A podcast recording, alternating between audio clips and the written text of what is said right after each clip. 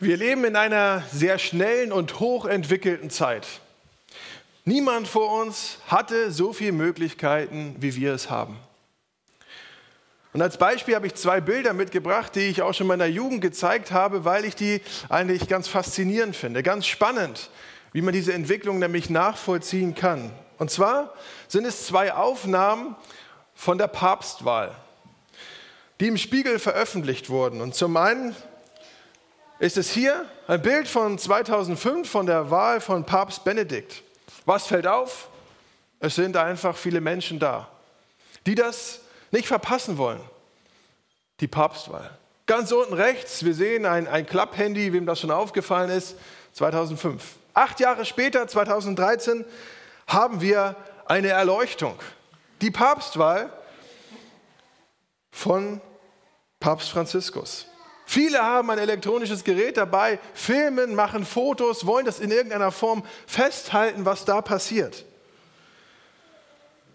Wir sind heute wieder gute acht Jahre weiter und wir können heute auch jederzeit mit jedem auf dieser Welt in Kontakt treten. Wir wissen über Instagram oder WhatsApp oder irgendwelche anderen Apps, was auf dieser Welt sonst noch so los ist oder was andere machen. Wir können auf Konzerte schauen, auf denen wir eigentlich gar nie gewesen sind. Wir können sehen, was die Enkelkinder gebastelt haben, obwohl wir das Gebastelte nie in den Händen halten werden. Oder wir können sehen die Bilder von einem Bekannten aus dem Urlaub aus Teneriffa oder woher auch immer, obwohl er immer noch dort ist. Wir haben unglaubliche Möglichkeiten. Wir leben an vielen Orten irgendwie gleichzeitig und sind sehr gut vernetzt. Wir haben zum Beispiel eben Smartphones, was solche Möglichkeiten verschafft.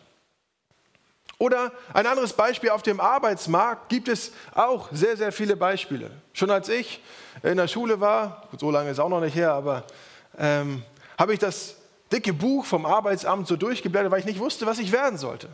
Welcher Beruf, welches Studium. Ich habe jetzt mal geschaut, auf studieren.de heißt es, aktuell gibt es in Deutschland 21.609 Studiengänge an 669 Orten. Und es werden tendenziell mehr, weil man sie weiterentwickeln möchte, weil man die Leute optimal ausbilden möchte und vorbereiten möchte auf das, was kommt. Aber bei diesen großen Wahlmöglichkeiten stellt sich ja eigentlich immer wieder die Frage, was ist das Beste für mich? Und die vielen Möglichkeiten machen ja solche Entscheidungen auch nicht unbedingt leichter. Weil wenn ich mich für einen Studiengang entscheide, entscheide ich mich gleichzeitig gegen über 20.000 andere. Was ist, wenn es der falsch ist? Was ist, wenn ich das Beste verpasse? Und es gibt heute ja viele Dinge zu entscheiden in allen Bereichen des Lebens. Auch in den kleinen Fragen des Alltags, wo ist mein Weg? Rechts oder links? Soll ich etwas kaufen oder verkaufen? Soll ich mich bewerben oder nicht? Jemanden einladen oder mich erstmal erholen? Soll ich ein Buch lesen oder Fernsehen? Soll ich in eine Beziehung investieren oder eher auch nicht? Soll ich selber kochen oder etwas bestellen? Wir haben unglaubliche Möglichkeiten. Und die Grundfrage dahinter ist ganz oft, was ist das Beste für mich? Worauf habe ich gerade Lust? Was brauche ich? Und zu jeder Zeit haben sich diese Menschen, haben die Menschen sich diese Frage eigentlich schon gestellt. Wohin soll ich gehen? Und zu jeder Zeit wollte man sich auch richtig entscheiden. Und ungefähr im Jahr 30 nach Christus tickte der Mensch im Grunde genau gleich. Nicht großartig anders als heute. Auch dort suchte man Orientierung und Hilfe und man wollte das Richtige tun. Man suchte den besten Weg. Und dann tritt da Jesus auf. Und wir sind mittendrin in einer Predigtreihe über das Leben von Jesus, über das Evangelium. Letzte Woche schon Matthäus 8. Heute der Text im Anschluss. Jesus ist auf dem Weg und Menschenmassen folgen ihm, weil es passiert was. Es passieren fantastische Dinge. Jesus heilt einen Aussätzigen. Er ist krank, er ist ausgestoßen, Jesus heilt ihn. Da kommt ein Hauptmann und bittet darum, dass sein Diener wieder gesund werden kann. Und Jesus heilt ihn aus der Ferne. Jesus zieht weiter zu der Schwiegermutter von Petrus, einem seiner Jünger, die hat Fieber. Er heilt sie. Sie wird wieder gesund. Was ein, für ein Tag, was für ein Happening, kann man eigentlich sagen. Ein Wunder nach dem anderen. Und die Menschen, die bekommen das natürlich mit und es spricht sich herum. Hast du gehört, was passiert ist, was Jesus getan hat? Und der andere sagt vielleicht, ja, ich war dabei, es war unglaublich. Und bei sowas will man doch dabei sein, oder? Wo solche Dinge passieren, wo der Glauben gestärkt wird, wo man geistlich erbaut wird. Und Jesus heilte nicht nur, sondern er predigte auch sehr gut. Die Bergpredigt war noch nicht lange vorher gewesen. Und die Menschen sehen und erleben, hier geht wirklich etwas Außergewöhnliches vor sich. Und es ist doch der perfekte Zeitpunkt, dort eine Gemeinde zu gründen, oder? Und auch ich muss sagen, ich hätte richtig Lust auf diese, diese Gemeinde, wo was geht, wo die Leute begeistert sind, wo sie kommen wollen, wo Wunder passieren, wo Jesus gut predigt. Das, das hat Potenzial. Und was sagt Jesus dann in unserem ersten Vers? Jesus sah, wie groß die Volksmenge um ihn herum war, dass er befahl seinen Jüngern, lasst uns wegfahren ans andere Ufer des Sees. Und man müsste fragen, Herr Jesus, ist das nicht eine Riesenchance, die du hier verpasst? Das wäre doch deine erste Megachurch gewesen. Und das Ganze steigert sich dann im Verlaufe des Texts im Grunde. Der nächste Vers. Doch da kam ein Schriftgelehrter und sagte zu Jesus, Lehrer, ich will dir folgen, wohin du auch gehst. Jetzt kommen schon die Schriftgelehrten. Und es ist doch das, was Jesus immer wollte, der immer gesagt hat, folge mir nach. So hatte er seine Jünger zusammengesammelt. Petrus und Andreas ruft er zu, als sie beim Fischen waren, folgt mir nach, ich will euch zu Menschenfischern machen. Bisschen später im Matthäus-Evangelium sieht er einen Mann am Zoll sitzen, Matthäus, und sagt, komm, folg mir nach. Und Matthäus stand auf und folgte Jesus. Er ruft die Menschen und er beruft sie ihm nach. Mitten im Leben. Und jetzt kommt Jesus dort bei ihnen vorbei, ruft ihn zu und sie lassen alles stehen und liegen, um ihm nachzufolgen, um ihm, von ihm zu lernen, von ihm ausgesandt zu werden, Botschafter für ihn zu sein, mir nach. Und es hört sich so leicht an, finde ich immer wieder, so, so schön, so, so abenteuerlich, mit Jesus auf Tour. Und jetzt kommt ein Schriftgelehrter und sagt das von sich aus. Jesus, ich will dir folgen. Ich, komm, ich folge dir. Da erkennen gelehrte Leute, dass hier was vor sich geht und wollen Jesus folgen, wohin er auch geht. Bisher waren ja Fischer und Zolleinnehmer dabei, ist auch schon nicht schlecht, aber jetzt die Gelehrten, die Elite sozusagen, eine ganz entscheidende Bevölkerungsschicht, die sich hier Jesus anschließen wollen. Hier ist doch ganz Großes möglich, oder? Die Menschen wollen ihm folgen aus allen Schichten. Und er sagt, egal was für ein Risiko es kostet, ich will dir folgen, auf mich kannst du zählen. Irgendwas muss ja diesen Schriftgelehrten begeistert und gepackt haben, was er mit Jesus oder an Jesus gesehen oder erlebt hat. Und das kenne ich auch, so von so christlichen Konferenzen auch, wo man mit vielen Menschen zusammen ist, gemeinsam Lobpreis macht zu Hunderten oder Tausenden, tolle Predigten hört, die Botschaft von Jesus. Wir fahren als Jugend dieses Jahr auch aufs Christival. An so einem Wochenende, da schwebt man irgendwie so auf so, einem, auf so einer Welle durch die Tage sozusagen. Vielleicht habt ihr das schon mal erlebt. Man ist auf einem geistlichen Hoch, man genießt das in vollen Zügen. Vielleicht kennt ihr das auch aus irgendeiner Gemeinde oder vielleicht auch von hier. Da wird was geboten, tolle Sache, da geht was, da fühlt man sich wohl, da will man dabei sein. Und vielleicht geht es diesem Mann genau gleich, diesem Schriftgelehrten ist begeistert, hatte Wunder gesehen, Jesus predigen. Was auch immer es war, ich will dir folgen, koste es, was es wolle. Und was sagt Jesus? Jesus antwortet ihm, die Füchse haben ihren Bau und die Vögel haben ihr Nest. Aber der Menschensohn hat keinen Ort, an dem er sich ausruhen kann. Was ist das für eine Antwort? Man müsste wieder fragen, Herr Jesus, ist das nicht eine Riesenchance, die dir hier entgeht mit diesem Schriftgelehrten? Wäre es nicht das Beste für dich, wenn er sich dir anschließen würde? Und dann geht es weiter im Text. Da kommt noch ein Mann. Ein anderer Jünger heißt es. Aber er will sich erst um Familienangelegenheiten kümmern. Das heißt, ein anderer, der von den Jüngern, sagte zu ihm, Herr, erlaube mir zuerst noch einmal nach Hause zu gehen und meinen Vater zu begraben. Und was er hier von Jesus bittet, ist ja eigentlich was ganz Selbstverständliches. Denn es ist im Judentum auch eine Pflicht, sich um die Toten zu kümmern. Es ist ein Zeichen der Barmherzigkeit, sie anständig unter die Erde zu bringen. Und hier war es noch ein, sein Vater, also nicht irgendein entfernter Verwandter. Der Mann musste das tun. Und es heißt ja auch in Gottes Wort, man soll Vater und Mutter ehren. Klar kann er das machen. Kein Ding, selbstverständlich. Und Jesus antwortet, folge mir, überlass es den Toten, ihre Toten zu begraben. Und wieder müsste man fragen, sag mal Jesus, was ist das für eine Chance, die dir hier wieder entgeht, deinen Jüngerkreis auch irgendwie zu erweitern? Schlägt man hier nicht auch diesem Mann die, die Tür vor der Nase zu? Wäre es nicht besser, ihn ins, mit ins Boot zu holen, sozusagen? Im biblischen Unterricht sagte mal einer der Teens zu mir, ist das nicht ein bisschen hart, was Jesus hier tut? Und wenn man das so, so hört und so liest, dann hat doch Jesus eigentlich viele Möglichkeiten, auch in den Situationen, wie er reagieren könnte. Und man hat den Eindruck, Jesus entscheidet sich irgendwie für das Falsche. Ganz offensichtlich für die schlechtere Variante.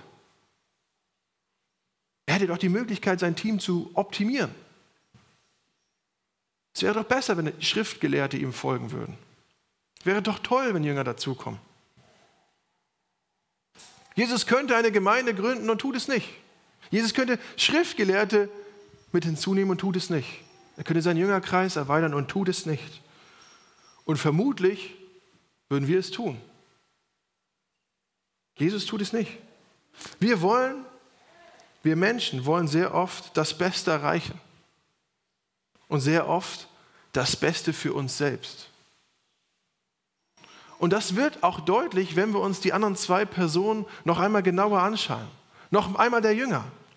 Er sagt, ich muss meinen Vater beerdigen. Und es bedeutet nicht, dass sein Vater schon tot war, sondern es war im Judentum auch eine Aussage, ich muss meinen Vater begraben, war so eine Redewendung, die bedeutet, lass mich warten, bis ich mein Erbe empfangen habe. Anders ausgedrückt, ich warte noch, bis ich mein Erbe habe und dann komme ich. Ich muss mich erst um meine Altersvorsorge kümmern und noch das finanzielle regeln und dann komme ich.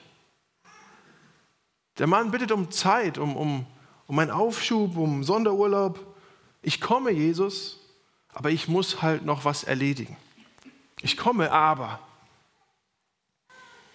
Und ich kenne das auch, auch von mir. Ja, ich mache das, aber ich will erst noch. Ja, gute Idee, aber ich. Ja, Jesus will ich folgen, aber ich will auch erst noch meine Schäfchen ins Trockene bringen, sozusagen. Jesus dir nach, aber ich habe auch noch ein paar Anliegen und Bedürfnisse. Aber Jesus ist hier eigentlich recht kompromisslos und lässt keinen Aber gelten. Folg mir nach, jetzt. Lass die geistlich Toten, die körperlich Toten begraben. Es ist wichtig, dass du bei mir bist. Lukas schreibt die gleiche Geschichte in seinem Evangelium auch auf und fügt noch einen Vers hinten dran. Bei ihm steht der Satz, Jesus sprach zu ihm, lass die Toten ihre Toten begraben, du aber geh hin und verkündige das Reich Gottes. Jesus sagt, mach das Wichtige. Kümmere dich nicht um deine Zukunftsabsicherung, sondern verkündige die Botschaft des Lebens. Es gilt, keine Zeit zu verlieren. Die gute Nachricht von Jesus hat Priorität.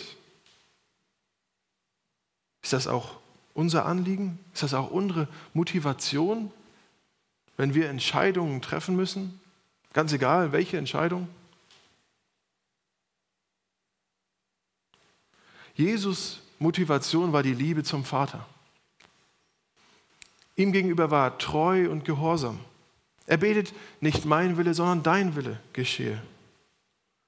Der Wille des Vaters stand über seinem Auftrag, über den Aufgaben, die er hatte.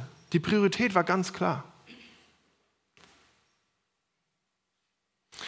Ich habe vor einiger Zeit einen Film gesehen und ich weiß nicht, ob ich das Beispiel schon mal erzählt habe, aber ich finde das Beispiel so passend, deswegen hört ihr es vielleicht zum zweiten Mal.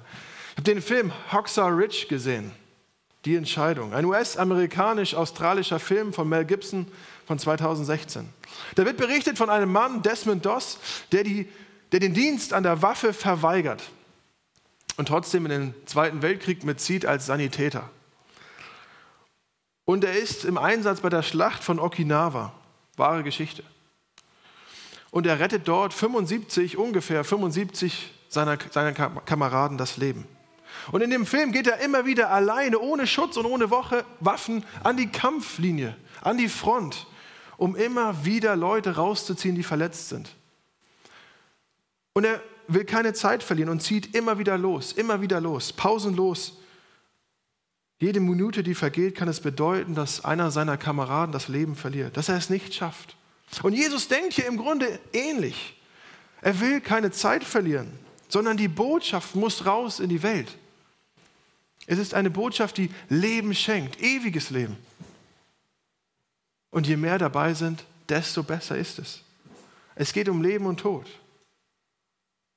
Alles andere ist im Grunde bedeutungslos, wenn wir auf diese Botschaft von Jesus schauen. Denn ich bin durch meine Schuld zum Tode verurteilt. Und du auch. Aber Jesus übernimmt stellvertretend diese Schuld, diesen Tod am Kreuz.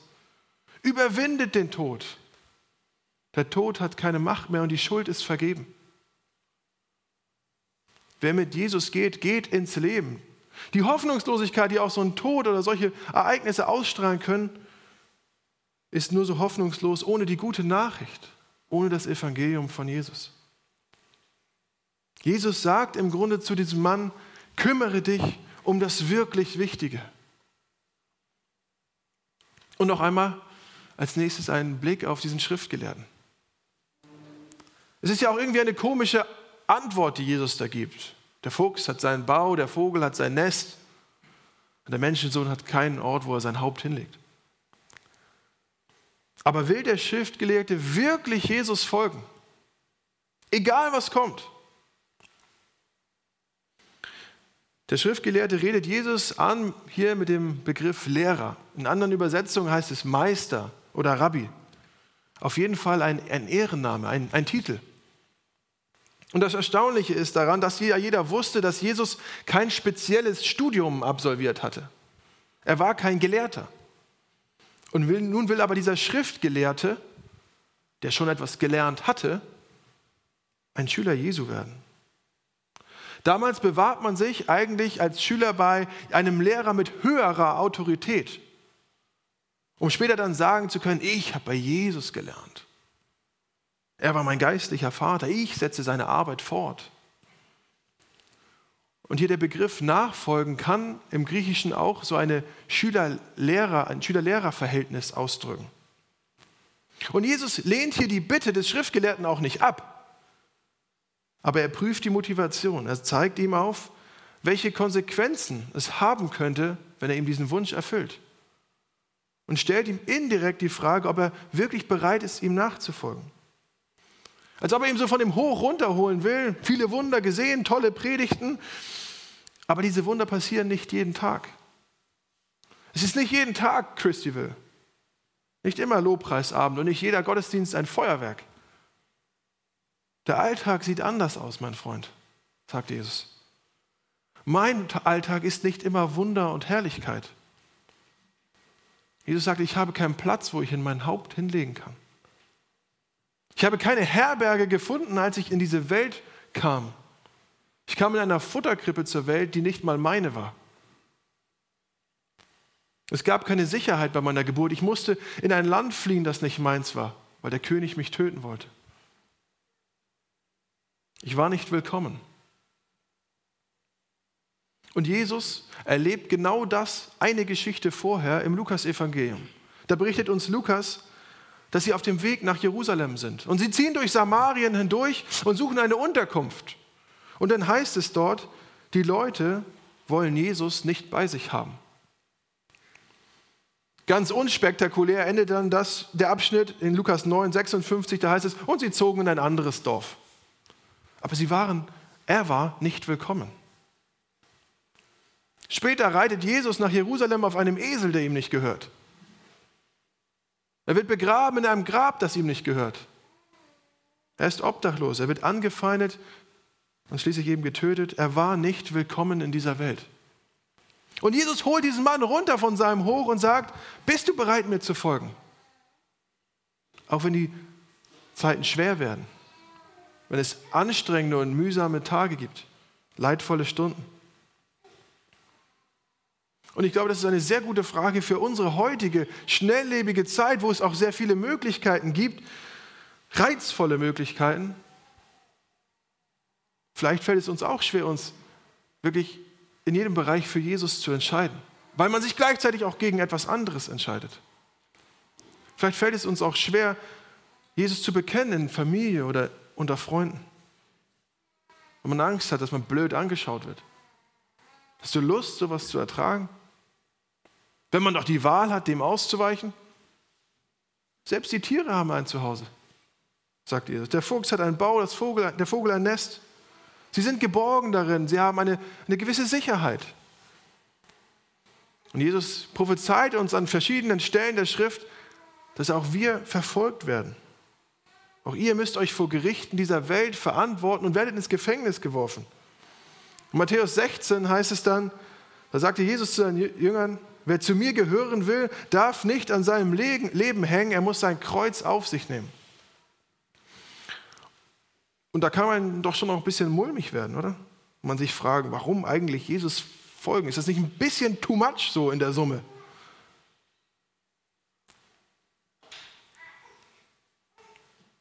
Aber auch in dieser Geschichte, wo Jesus Ablehnung in Samarien erlebt, wird deutlich, dass es sich lohnt, Jesus zu folgen. Nachdem er da keine Unterkunft in Samarien gefunden hat, sagen die Jünger oder vor allen Dingen Johannes und Jakobus, die eher mal ein bisschen aufbrausend sind, die sind außer sich und sagen, Herr, lass Feuer vom Himmel regnen, zerstöre sie. Vielleicht ein bisschen heftig, aber gut. Und Jesus sagt, die Menschen tun oft nicht das Richtige, aber ich will ihm helfen, den richtigen Weg zu finden.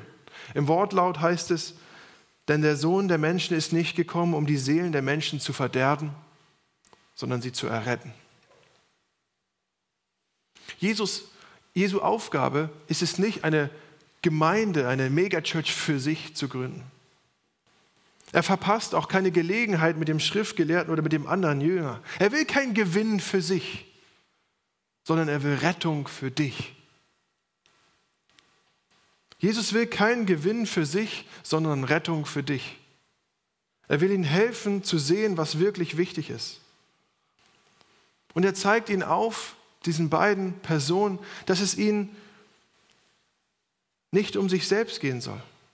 Er will ihnen zeigen, dass die Bedürfnisse, die sie dort haben, eigentlich ins Leere laufen.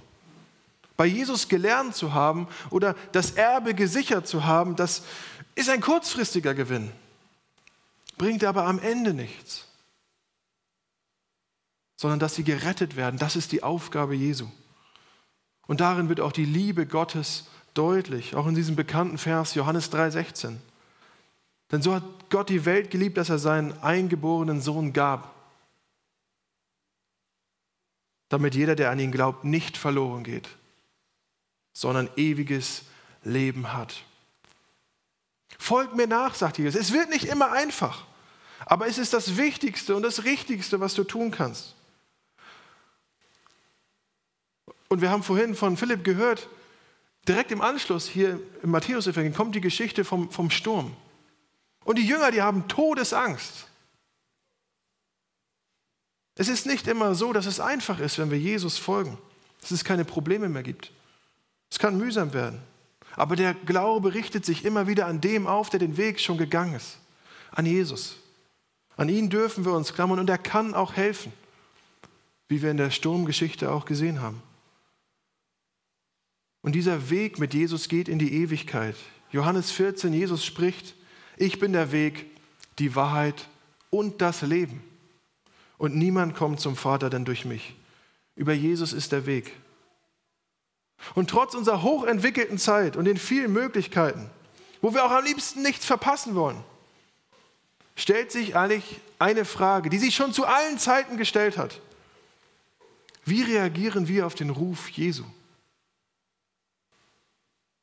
Und von keinem der beiden Männer wissen wir, wie sie sich entschieden haben. Matthäus berichtet nichts, Lukas berichtet auch nichts darüber. Aber es ist auch egal, weil Jesus zu uns oder dich heute neu ruft und sagt, folg mir nach, in allem, mit allem, was du bist. Setz in allem voll auf Jesus.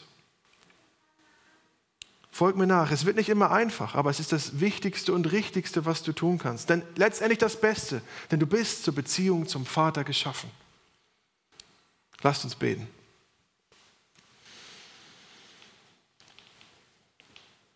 Herr Jesus, und es sieht aus wie eine Riesenherausforderung, wenn wir sehen, was du gesagt hast zu diesem Schriftgelehrten, zu diesem Jünger. Eine Herausforderung, dir zu folgen. Aber ich danke dir dafür, dass wir immer wieder sehen dürfen in Höhen und Tiefen unseres Lebens, dass, dass es gut tut, dir zu folgen. Und dass es gar keine Alternative gibt mit unserer Schuld, weil wir gar nicht wüssten, wohin damit. Wir können zu dir kommen und wir dürfen zu dir kommen und ich danke dir dafür. Und möchte bitten darum, dass du uns ja zu dir auch ziehst, dass wir dir nachfolgen dürfen, ganz und gar. Und so möchte ich dich bitten für jeden Einzelnen hier von uns, dass wir das auch wieder neu erkennen dürfen. Bei jedem, der auch zu Hause zuguckt, dass wir neu erkennen dürfen, was wir auch in dir haben und was wir in dir brauchen. Danke, dass du gekommen bist für uns. Amen.